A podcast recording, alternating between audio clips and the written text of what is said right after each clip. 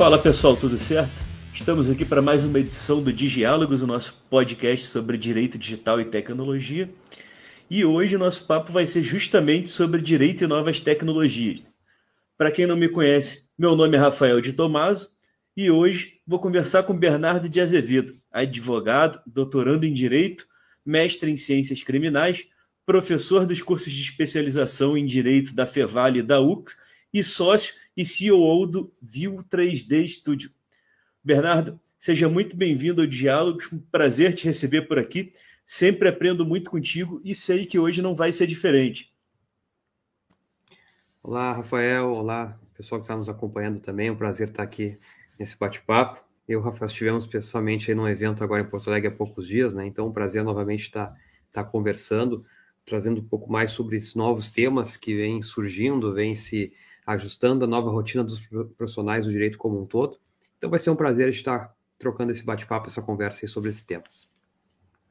É excelente. Que não falta é assunto nesse cenário, né? A gente tem aí uma evolução tecnológica cada vez mais rápido, o direito acompanhando aí do jeito que dá, né? A gente sabe que o direito sempre chega um pouco ou bastante atrasado. Né? E dentre esses novos ramos que estão surgindo para os profissionais de direito, a gente tem alguns até com, com novos rótulos, né? É, direito para startups, é, legal design, é, enfim, mas o que não faltam são áreas que estão crescendo, que estão despontando e que estão se transformando rapidamente. É, dessas áreas que, que a gente tem visto surgir aí, quais que vocês acham, é, quais que você acha que vai trazer aí os maiores desafios para esse novo profissional do direito? Bom, nós temos acompanhado uma, uma série de novas possibilidades sejam carreiras jurídicas novas que vêm se desenvolvendo, né? Eu tenho compartilhado é, muitos conteúdos também sobre essas novas carreiras, como legal designer, cientistas de dados jurídicos, tecnólogos jurídicos. É, então, são profissões que já estão sendo demandadas em escritório de advocacia, departamentos jurídicos, nas próprias Lautechs. Então, é um leque que se abre para os estudantes, né? Eu, eu sei aqui, na nossa época, provavelmente nós nos formamos na mesma época, Rafael, imagino, mas nós tivemos uma formação que naquela época provavelmente eram as carreiras tradicionais. Nós tínhamos ali a advocacia, né, a docência ou o concurso público. Basicamente eram três caminhos a, a, serem seguidos.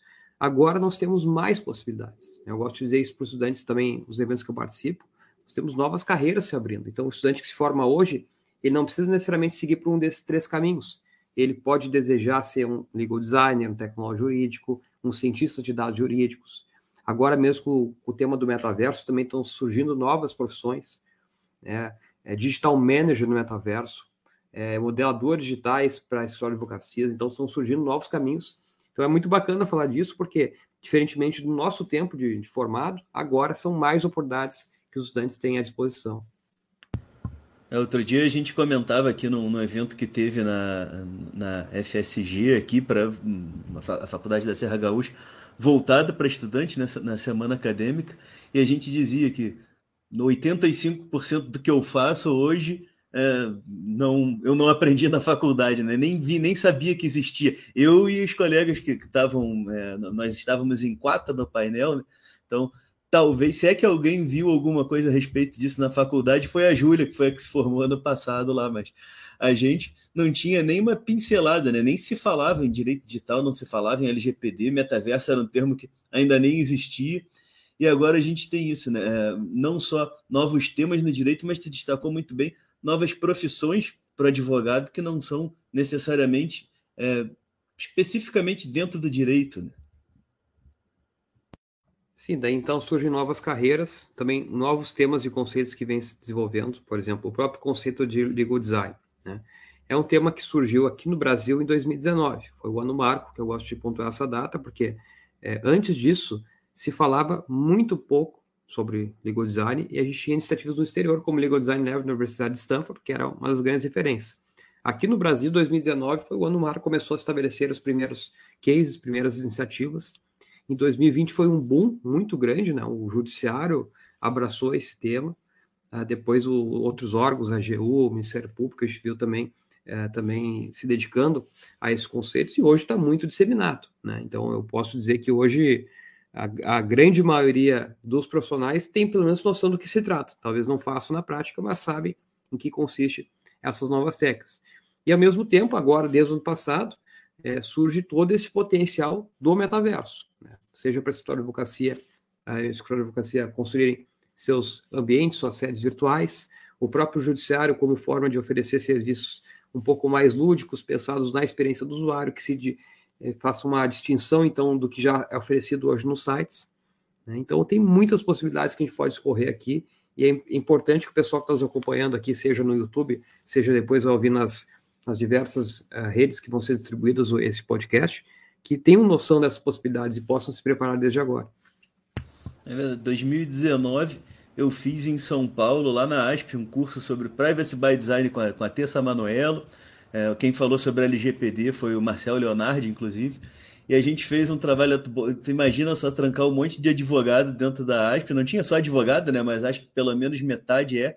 E falou: esqueçam tudo que vocês fizeram até hoje e tentem pensar diferente, tentem pensar de outra forma, né? E, e foi um, um, um baque até para mim, que vim da publicidade, antes de ser advogado era publicitário, então eu já tinha é, uma familiaridade maior com o tema, já tinha uma predisposição maior a aceitar isso.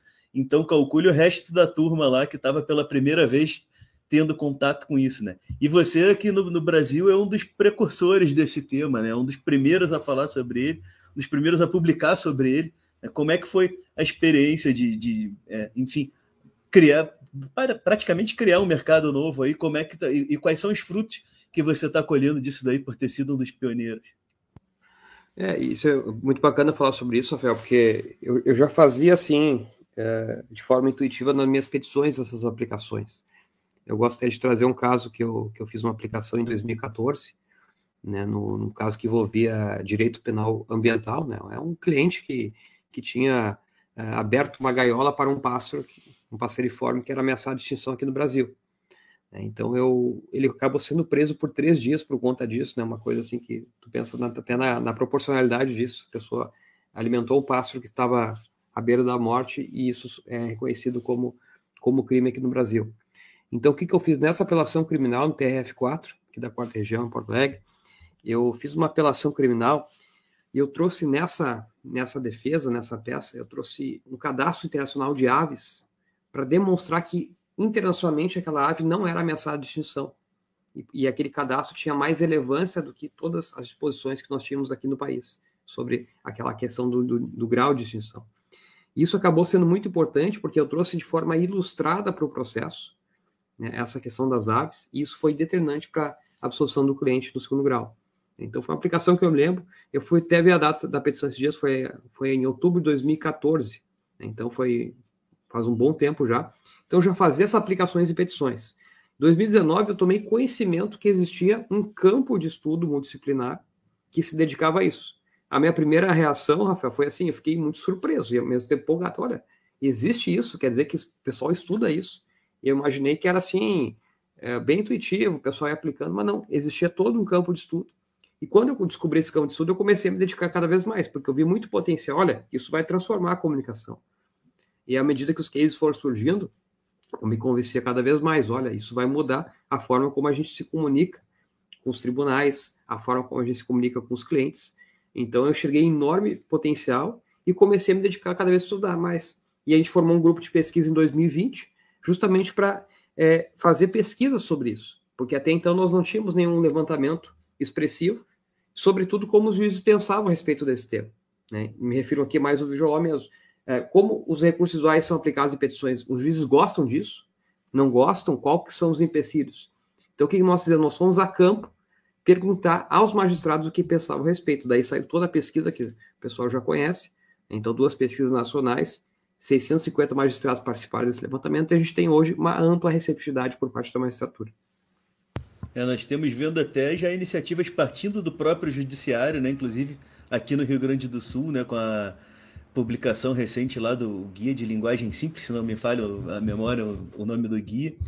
E nós temos visto uma aceitação cada vez maior mesmo, embora ainda haja resistência. Né? Outro dia, nessa, nesse mesmo evento que eu te comentei, uma das colegas, a Cintia, palestrou justamente sobre é, Visual Law e teve gente é, presente lá que questionou ah, isso daí, de ficar fazendo desenho de bi, que não sei o quê. Então, ainda há uma resistência, tanto na academia quanto é, pelo, pelo pessoal mais tradicional da, na, na, advocacia em relação à utilização dessas técnicas, né? Mas se a gente parar para olhar não muito atrás, quando veio o processo eletrônico, a gente teve resistência, inclusive dentro da própria OAB, né? a adoção do processo eletrônico, e hoje ninguém se imagina mais voltando a carregar aqueles 45 quilos de papel saindo do fórum, voltando para o fórum com aquilo lá.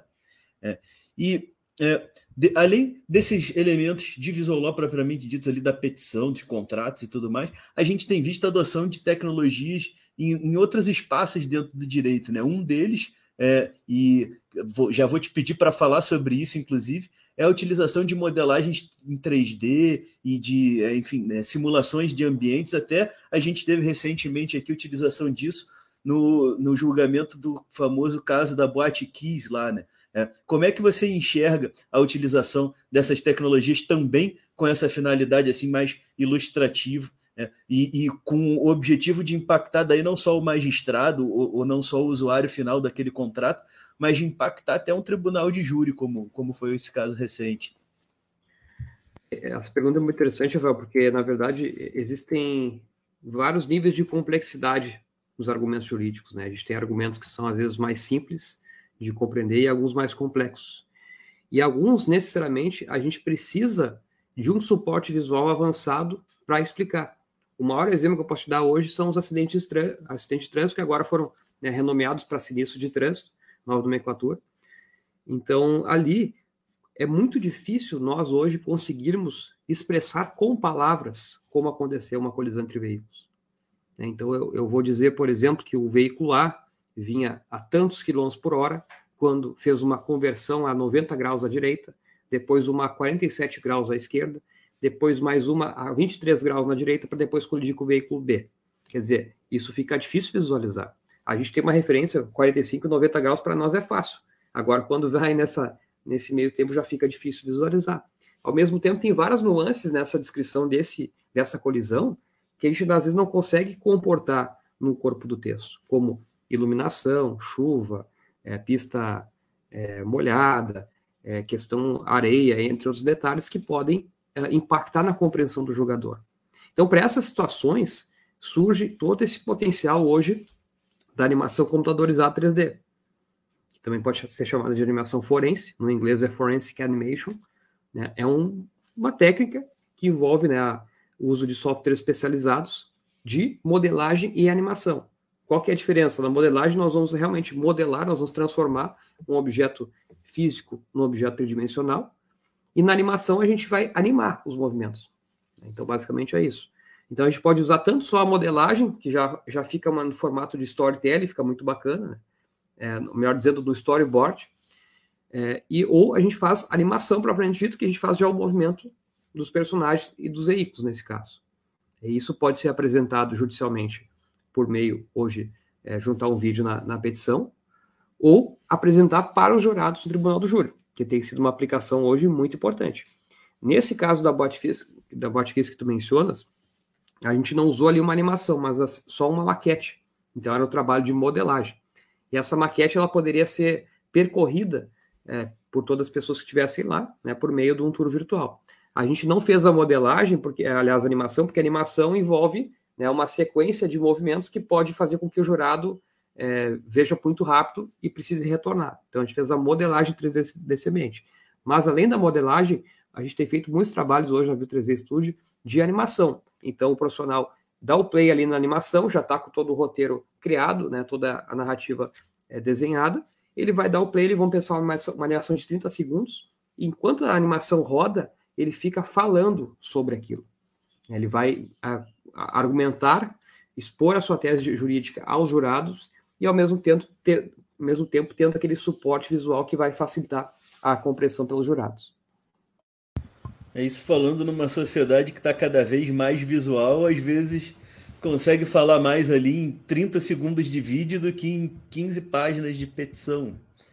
E enfim, considerando essas mudanças, essa evolução e, e, e essa absorção do direito, é, pelo direito dessas novas tecnologias, dessas novas ferramentas, é, que, que outras habilidades, que outras áreas do conhecimento você acha que o cara que está hoje estudando lá, está tá na faculdade estudando direito, é, e, e, já está se dando conta de que só o direito não vai ser suficiente para formação dele. Quais são as outras áreas que você acha essencial aqui, sem pensar se o cara vai para penal, se vai para civil, se vai para trabalhista, mas quais são aquelas é, aqueles conhecimentos que hoje o, o, profissional do direito lá, o futuro profissional do direito não consegue mais se escapar?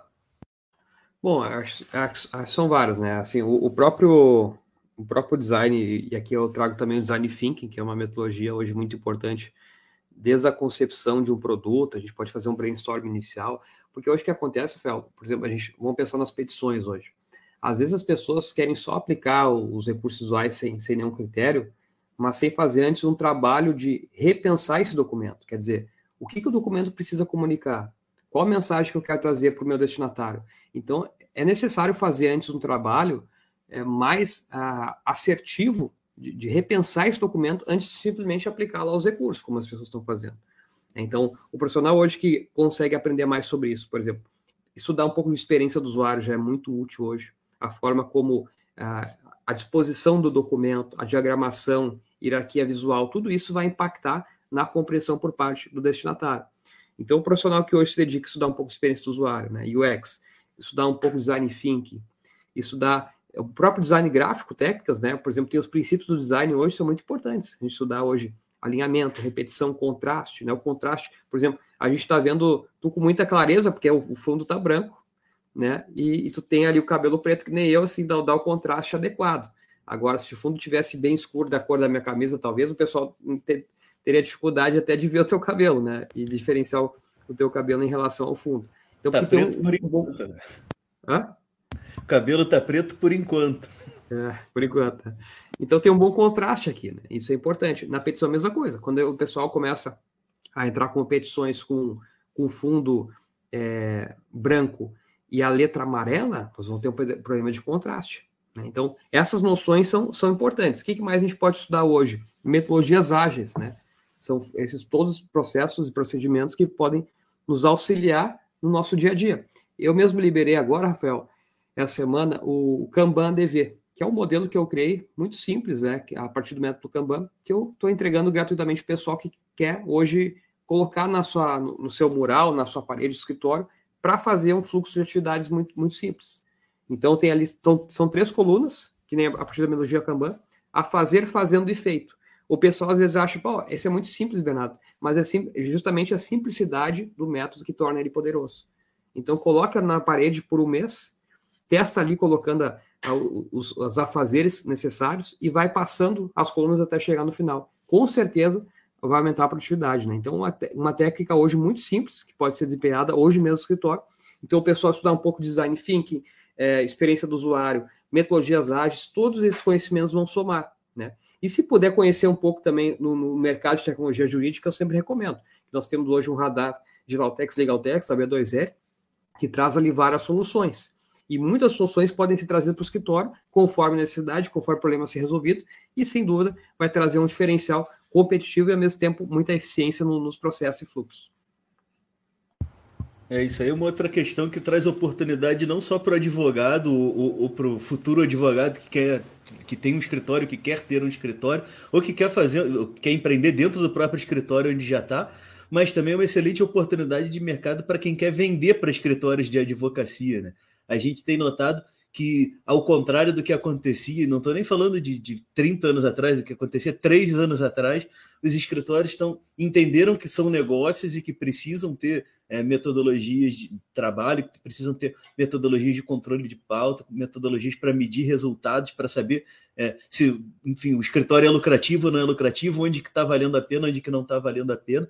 Então, a gente tem aí é, um, um mercado cada vez maior para quem quer vender essas soluções, né, para quem quer oferecer soluções para escritórios de advocacia. E, e, aí a gente tem notado né, várias das Lotex, das Legaltex que estão surgindo, inclusive é, outras empresas, é, enfim, prestam serviços, oferecem serviços de forma mais abrangente, que têm trazido profissionais do direito para dentro das suas equipes, né, para que consigam entender como que é a dinâmica de, uma, de, um escritório de advocacia, como funciona e como que eu posso pegar essas metodologias, essas ferramentas que existem e adaptar para que elas funcionem para um escritório de advocacia. Né? E você que é, tem estudado e trabalhado com isso daí, tem, tem visto provavelmente é, semanalmente uma, é, novas ferramentas surgindo que são aplicáveis para o direito.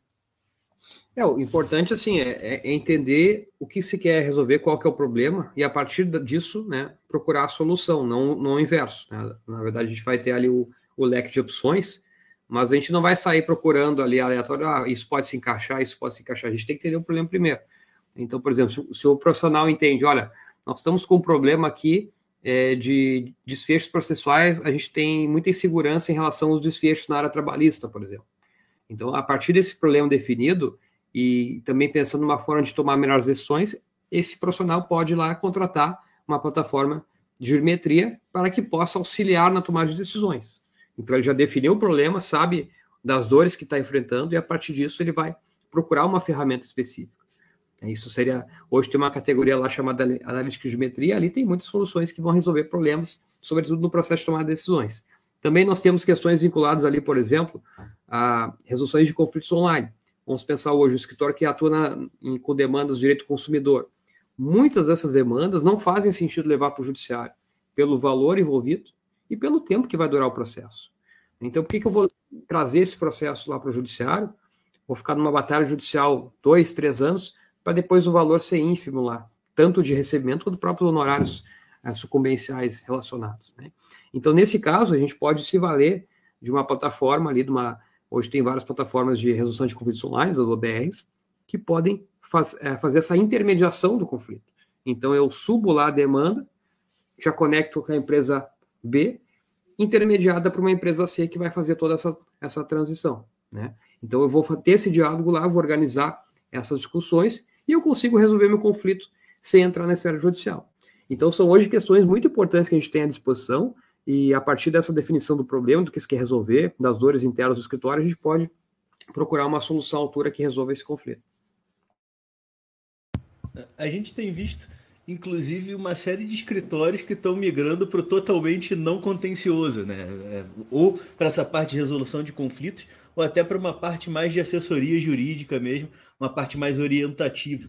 E dentro desse mercado, é, a, pelo menos a, a percepção que a gente tem aqui no, é, enfim, na região aqui, em, em, outros estados onde a gente atua, é de que as startups têm sido as, as primeiras empresas, né, se é que dá para chamar ainda de empresas, que tem umas que veio ainda antes de ser empresas, é, a adotarem essa postura mais preventiva, mais de evitar o conflito, e que essa questão que a gente estava falando antes, é, dessas ferramentas visuais, acabam servindo para trazer mais transparência, uma relação mais limpa com o, com o cliente final ali e evitar também indiretamente aí conflitos. Né?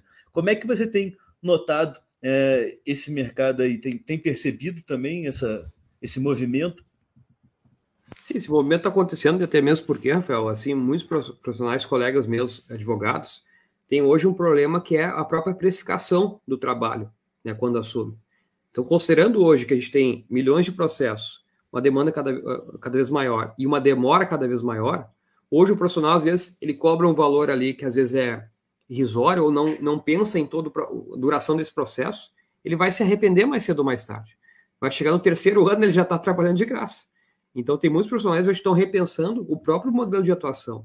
Por que, que eu vou investir toda essa demanda judicial se eu posso ter uma boa parte dos meus processos resolvidos por meio dessas plataformas que resolvem de forma extrajudicial. Então está tendo um repensar aqui da atuação, né? Que então para evitar toda essa demora no judiciário, os custos envolvidos, porque são são audiências, são idas lá. Hoje, embora o processo seja eletrônico na sua maioria, também tem, tem demora para fazer a petição, tem toda a construção da petição, tem os atos judiciais que são necessários a gente se manifestar, então tudo demora. É, é uma nova lógica que está surgindo, claro que ela está ainda no começo, a gente está vendo essa transformação acontecendo, mas a tendência é que cada vez mais os profissionais entendam, né, que o extrajudicial dá para resolver o conflito de forma mais célere, sem precisar ajuizar a demanda e toda a demora que a gente já conhece muito bem. É, isso é mais um problema que vem ali do que a gente conversava antes do, do que a gente aprende ou não aprende na faculdade. Faculdade de Direito, a gente basicamente ou aprende a litigar ou aprende a fazer concurso, né? A gente acaba não tendo essas outras. É, não tendo contato com essas outras possibilidades. A gente tem uma ação aqui no, no antiga que eu tenho do, do, escritório, que recentemente saiu a decisão lá e a condenação ao pagamento de 200 reais em honorários pela simplicidade da causa. A minha vontade era de peticionar dizendo, olha, se era tão simples, porque levou quatro anos? Né? Então, a gente tem mesmo. É, e, e, o profissional que está começando, isso que você fala da dificuldade de precificar, é um problema de todo mundo que entra no mercado, que é isso aí, né? Tu enxerga que aquele dinheiro está entrando naquela semana, mas tu não enxerga que tu vai levar, às vezes, sete, oito, nove anos em cima daquela ação ali. E, e é bem que falou, quando vai ver, pagou para trabalhar, né? E, enfim. Mas isso é aquilo que a gente sempre fala e que o pessoal só aprende depois que, que dói, né? Ninguém acredita no que a gente está falando. E dentro dessas, desse, é, desses novos ambientes mais voltados à tecnologia é, que estão vindo é, também para o mundo do direito, uma das questões que tem sido discutida, e aí você talvez seja a melhor pessoa para falar disso, né, que lançou agora recentemente, acho que até onde me consta, o primeiro livro jurídico sobre isso, né, o, o, é, o Metaverso, é, Metaverso e Direito, Desafios e Oportunidades, né, é, se, se não me engano, esse o nome do livro que lançou agora esse ano. E a gente viu é, essa semana, acho que saiu semana passada, é, uma decisão da OAB de São Paulo falando sobre os escritórios de advocacia no metaverso, o que, que pode, o que, que não pode. É, como é que você enxerga isso daí? Acho que é um movimento real que a gente vai começar a ver escritórios de advocacia no metaverso. E só antes de falar nisso, explica rapidamente é, para a gente o que é metaverso. Quem quiser depois também pode conferir nosso episódio com o Christian Perrone sobre o metaverso, que está disponível no, no, no, nosso canal aí. Mas dá uma falada sobre isso e se tiver, é, se puder falar também dessa decisão lá da, da OAB de São Paulo, melhor ainda. Perfeito. Bom, assim, a, definir metaverso hoje ainda é um desafio porque a gente está desenvolvendo né, o conceito e o pessoal que vai pesquisar na internet vai encontrar várias nomenclaturas, várias definições, as mais diversas. Eu tenho definido nesse momento o metaverso, né? Então a gente está falando aqui, esse podcast está sendo gravado em novembro de 2022. O pessoal depois vai ouvir, depois de um tempo é bom fazer esse, esse disclaimer.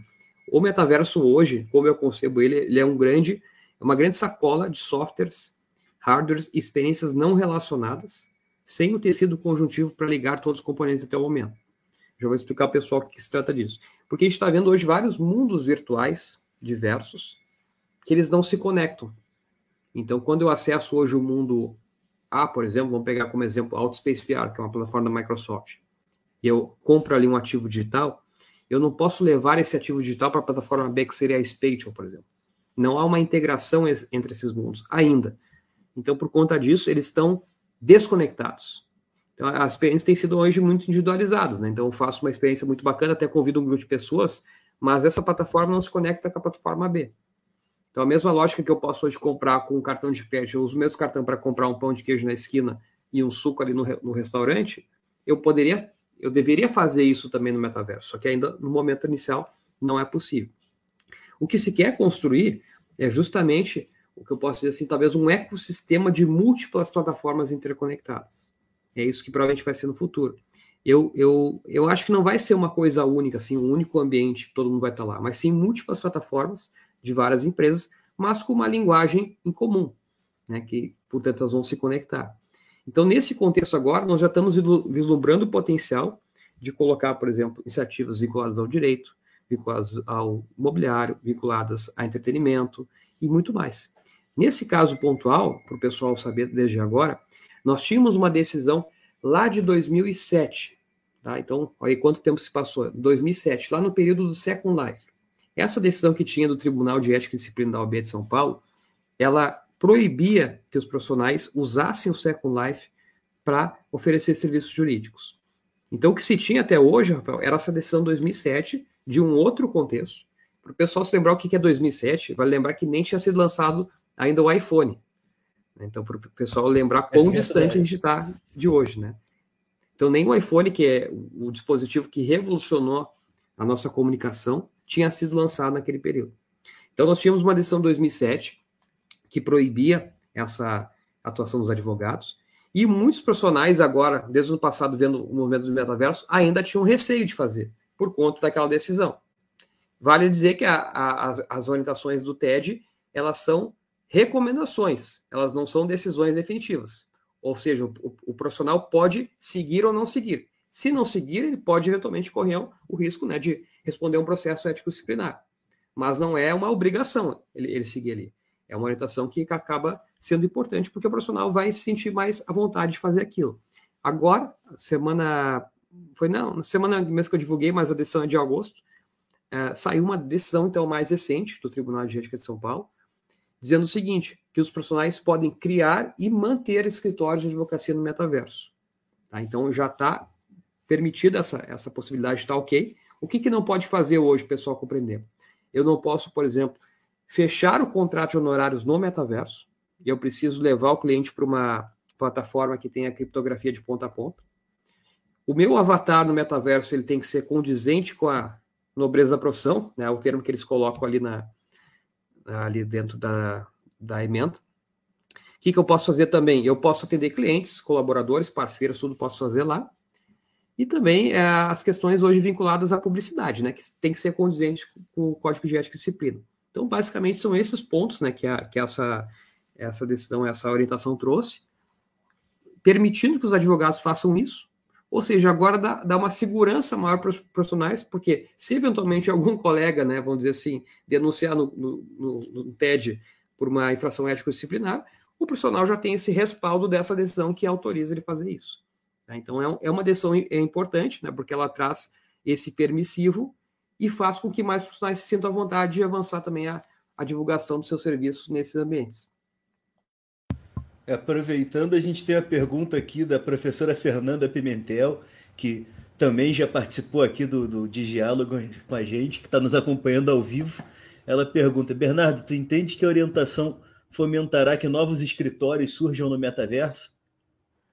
Eu entendo que sim. E mandar um abraço já para a Fernanda, aí, grande parceira, grande professora também. Tivemos já algumas palestras juntos. É, eu entendo que sim, Fernanda, porque, é, como eu falei antes, é, antes havia assim, essa incerteza no ar os profissionais não queriam fazer isso, né, aqueles que, que tinham um receio maior, por conta da decisão de 2007. Que ela não era desse contexto agora, mas é o mais próximo do que nós tínhamos, estávamos falando nesse momento. Então, a decisão de 2007, ela deixava os profissionais um pouco inseguros. Com essa nova decisão agora, eu vejo que não há empecilhos para o profissional não criar um escritório no metaverso. Ele já tem agora, vamos dizer assim, o sinal verde. Apenas fazer aquele ajuste para não incorrer nas violações que a, que a emenda está falando, né? E eventualmente responder um processo ético disciplinar. Então, eu acho que vai ter um número maior de profissionais que, a partir dessa publicação, e eu estou dando bastante publicidade a essa decisão ao longo dessa semana, para o pessoal entender: olha, já tem aqui então o permissivo, tem aqui o que pode fazer, o que não pode fazer, e o profissional, a partir de agora, ele pode se amoldar a isso e já começar a explorar as novas possibilidades.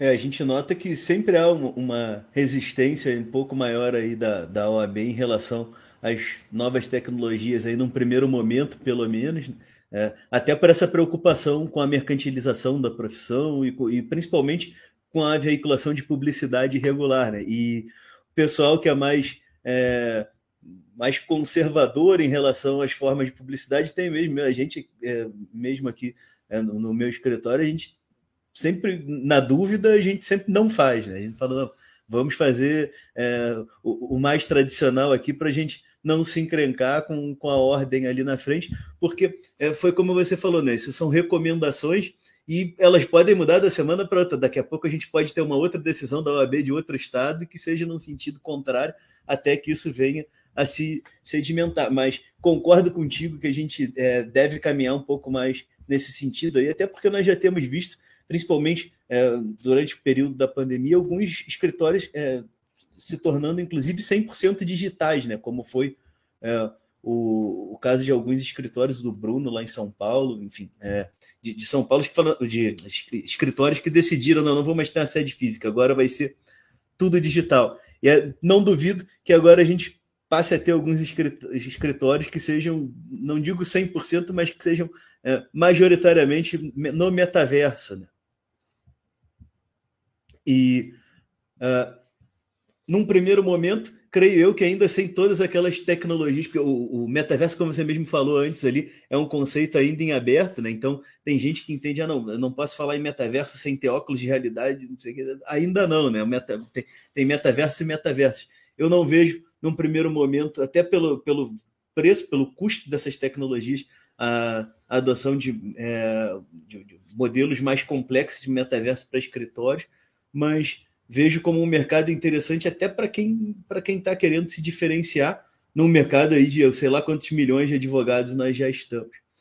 E uh, deixa eu te perguntar uma coisa que, que não tem, não sei se a resposta vai ter a ver com o tema do nosso programa, mas já vou descobrir né?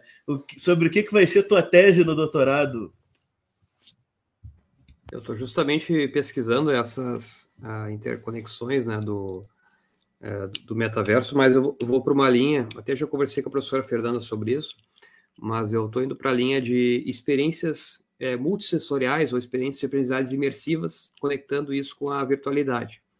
Uh, eu, claro, a tese está sendo desenvolvida ainda, mas basicamente a, a, premissa é que, uma vez que os alunos aprendem é, usando de recursos como realidade virtual, eles vão aprender melhor, com mais empatia, com mais engajamento, com mais atenção.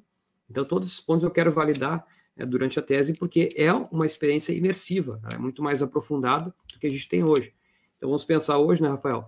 Por exemplo, na uma, uma dinâmica de uma sala de audiência. Como é que eu explico isso para o aluno é, na faculdade? Eu, a minha experiência, me recordo bem, depois pode compartilhar a tua, mas a minha experiência foi basicamente, eu assisti três, seis audiências, duas criminais, duas civis e duas trabalhistas. E ao final fiz um relatório, uma ata, né, do que, do que eu vi ali. E foi isso. Essa foi a minha experiência de audiências. E quando eu cheguei na primeira audiência que eu fiz, eu estava completamente inseguro, despreparado. Né? Eu não, não tinha, assim, uh, uma bagagem para poder fazer aquela audiência com, com propriedade. Agora, pense o seguinte, eu posso criar uma simulação de aprendizagem, colocar esse aluno nessa simulação e treinar esse aluno várias vezes, sucessivamente. Treinar oratória, bateria de questionamentos, treinar posicionamento na sala de audiência, como se portar, o que fazer, né, como é, se dirigir ao juiz, às testemunhas, às partes e assim por diante. Eu posso, vamos dizer, simular várias vezes, um semestre inteiro, o aluno treinando, treinando, treinando. E quando estiver na experiência física presencial, ele vai estar muito mais preparado. Então, eu vislumbro um potencial muito grande de utilizar, nesse primeiro momento, a realidade virtual, porque a realidade aumentada ainda não está muito disseminada em dispositivos como a gente está usando aqui, por exemplo. Eu imagino que talvez no futuro a gente tenha um óculos como esse, que vai ver, a gente vai ver camadas virtuais sobrepostas à nossa realidade. Ainda não temos isso, não conseguiram encaixar nesse óculos ainda algo tão avançado. Então, nesse primeiro momento da pesquisa, vai ser a realidade virtual, porque já temos os dispositivos hoje funciona, funcionando. Mas a minha premissa é essa, que ao utilizar essas, uh, a, a, virtualidade nas experiências imersivas, o aluno vai aprender melhor. Né, e focado no ensino jurídico. Então, a gente tem um potencial muito grande de transformar o ensino jurídico utilizando esse recurso. Claro que não vai ser o recurso é, definitivo, não vai ser, provavelmente, mas vai ser muito eficaz para que a gente tenha um ensino melhor e de qualidade do que a gente tem hoje. É, e, e, falando nisso, a professora Fernanda Pimentel ali é uma das que fez isso daí, né? Arrumou a confusão e fez um júri simulado no metaverso. É, com, teve inclusive o apoio da, da nossa comissão de Direito das Startups e Tecnologia da Associação Brasileira de Advogados e foi é, até hoje é falado, né? Agora é, já tem, acho que deve ter o que um ano mais ou menos, não, não se, se não tem, tem quase, né? E é, é, engraçado te ouvir falar sobre isso daí, ah, o que a gente está falando agora é, é, é, nesse momento. E quando eu fiz em 2010 uh, o, o, meu trabalho de conclusão do, da especialização foi sobre o uso do Twitter como, como é, pauta para as colunas políticas, né? E a gente chegou à impressionante conclusão que na época as colunas políticas dos jornais impressos citavam o Twitter como fonte até duas vezes por semana. Né? Hoje em dia é, é, raro tu ver um dia que o, o, as redes sociais em geral não seja a principal pauta de algumas colunas políticas. Aí. Então pode ser que daqui a não muito, a, a não muito tempo a gente esteja vendo também isso ocorrer com o metaverso. E tu trouxe é, um, uma questão que eu acho muito importante e que acaba ficando em segundo plano quando a gente fala em, em metaverso, que é justamente essa aplicação do metaverso para a educação, né? não só a educação jurídica, mas a educação em geral. A gente tem visto o pessoal é, falando em, em, realidade virtual, realidade aumentada para algumas coisas de efeito mais prático, é, por exemplo, é, cirurgias, e, enfim, é, é, segurança do trabalho, coisas desse gênero, mas acho que como bem trouxe, também para o ensino jurídico, a gente pode usar isso daí como uma ferramenta aí muito forte, né? com, com muitos resultados. Deve falar um pouquinho mais sobre isso aí? No... Sim. Não, porque pensa assim, Rafael, né? É importante trazer isso. Hoje o pessoal, claro, a empolgação em relação ao tema é bastante, o pessoal quer usar em todos os ambientes, mas eu vejo nesse momento ainda que, como audiência ah, de, de instrução e julgamento, eu acho que não é o, não é o momento ainda de, de fazer isso no metaverso. É, como experiência de aprendizagem que a professora Fernanda fez muito bem, eu acho que é muito válido. É, como uma simulação de aprendizado. Agora, uma audiência valendo mesmo, eu tenho minhas, minhas dúvidas se realmente faria sentido. Vamos pensar só uma questão prática, né, Rafael? É, esse óculos hoje de realidade virtual, o MetaQuest 2, que é o, hoje o, não é o último, que já foi lançado outro, mas é um dispositivo que ele faz um tracking aqui nos olhos e ele consegue é, capturar aqui o movimento das mãos. Tanto que a gente pode usar sem o joystick, que ele funciona também normalmente, né? Agora, pense numa audiência valendo, né? Instrução de julgamento. Como que a gente veria a, a testemunha se portando, os ombros titubeando, a insegurança da fala e várias nuances que são fundamentais hoje para formar um raciocínio e um convencimento sobre se ela está mentindo ou não, né? Naquele caso judicial. Então, são questões hoje que a gente não tem como mensurar no metaverso, porque simplesmente daqui para baixo não pegaria. Daqui para baixo já não pega, né? A gente não, a, o movimento, até o avatar ele faz um movimento de gesticulação com a boca a partir do que da, do que está sendo falado, mas não é a, a coisa precisa. E daqui para baixo também não pega. Então vamos pensar, eu, eu hoje, né, uma advocacia, se eu fazer uma advocacia criminal, eu não conseguiria capturar essas nuances por meio desses dispositivos. Eu teria uma defesa mais fraca porque eu não consegui ter a certeza se a testemunha estava de fato falando verdade, ter ou titubeando, sinais corporais, linguagem corporal, que é essencial hoje para uma argumentação técnica. Então, só um ponto que a gente não conseguiria aqui já, já resolver por conta disso, fora todas as outras nuances. Então, para mim, não é o momento ainda. Eu sou um grande entusiasta do, do tema, mas para audiências de instrução de julgamento, não vejo sentido ainda nesse momento atual. Eu acho que eu preciso avançar muito ainda a tecnologia para chegar nesse estágio e a partir disso a gente pode pensar. Agora, como experiência de aprendizagem, para mim já é um momento, já dá para fazer desde agora. Então, o pessoal que começar a fazer desde agora já vai colher os frutos, a gente vai ter muitas possibilidades de criar as experiências de aprendizagem imersivas nesse ambiente.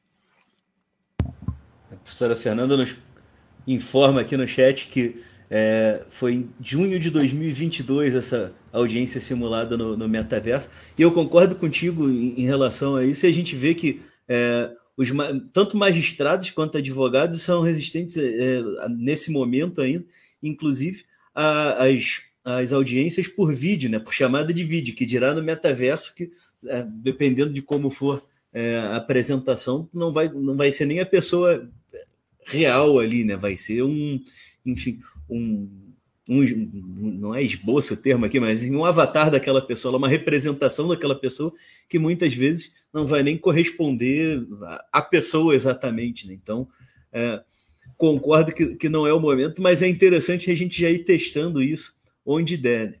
Então, Bernardo, é, a gente está se encaminhando aqui para o fim. Né? Quero te agradecer pela disponibilidade, seja sempre muito bem-vindo aqui ao de Diálogos. Eu espero que em breve a gente esteja aí contigo novamente para falar do seu próximo livro, da sua tese, ou, ou, seja lá qual for a próxima aventura que você fizer aí. A gente te acompanha sempre aqui, está sempre trazendo temas relevantes, temas novos e, e temas provocadores.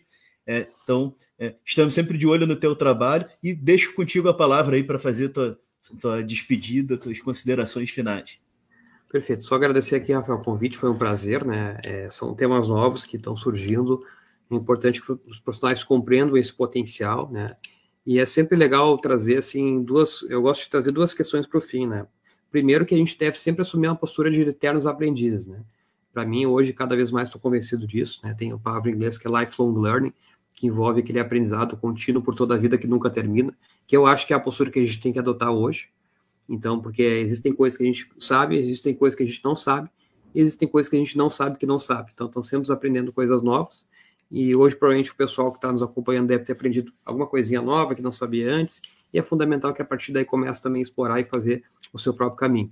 Então, esse é o primeiro ponto. E o segundo ponto é, como diz o Kevin Kelly na obra Inevitável, né? ele diz assim: você chegou bem a tempo. Então, não importa se vocês não sabiam desses temas, o pessoal que nos acompanha não sabia desses temas que a gente falou aqui hoje, sempre dá tempo de aprender, sempre dá tempo de começar a pesquisar a respeito, mergulhar e, quem sabe, né, em poucos meses já se tornar uma referência num tema aí que ninguém explorou. Então, é fundamental que o pessoal hoje tenha noção disso. que dá tempo de, de aprender, de buscar. Hoje é baixar a cabeça, estudar, pesquisar na internet. Eu faço isso muito naquela da noite, às vezes, tendo os insights. Então, o pessoal pode fazer isso desde agora e ser um profissional referência em qualquer área que desejar. Basta querer, basta se dedicar, que é possível. Obrigado, Rafael, mais uma vez pelo convite. Espero que o pessoal tenha gostado desse conteúdo e até uma próxima oportunidade. Eu que agradeço, não sei o pessoal, mas eu gostei e eu já saio daqui com a cabeça a milhão também, como toda vez que te escuto. E realmente, é, muitos temas aí, como tu falou, ainda dá tempo de ser referência em tudo, porque tudo está mudando muito rápido. E se tu não quiser ser referência em nada do que já está aí, espera que daqui mais um ano, dois, vai ter novidades aí, vai ter mais algum mercado surgindo, mais alguma novidade surgindo que é, não, não é para os fracos o negócio, temos emoções novas a cada mês aqui. Então, quero agradecer a todo mundo também que ficou com a gente aqui até o fim. Espero que vocês também tenham gostado e já ficam convidados para acompanhar o Diálogos no nosso site www.diálogos.com.br e nas principais plataformas de podcast. Se por acaso a gente não tiver na plataforma que você utiliza, nos avisa que a gente vai dar um jeito de botar lá também. Então, quem está ouvindo a gente pelo podcast e quiser saber como a gente é, quiser nos enxergar, a conversa vai ficar disponível também no canal do Diálogos no YouTube e no caso de alguém ter alguma dúvida, comentário, sugestão, pode nos mandar também um e-mail para contato@diálogos.com.br ou nos procurar nas principais redes sociais, de preferência pelo LinkedIn. Um forte abraço e até a próxima.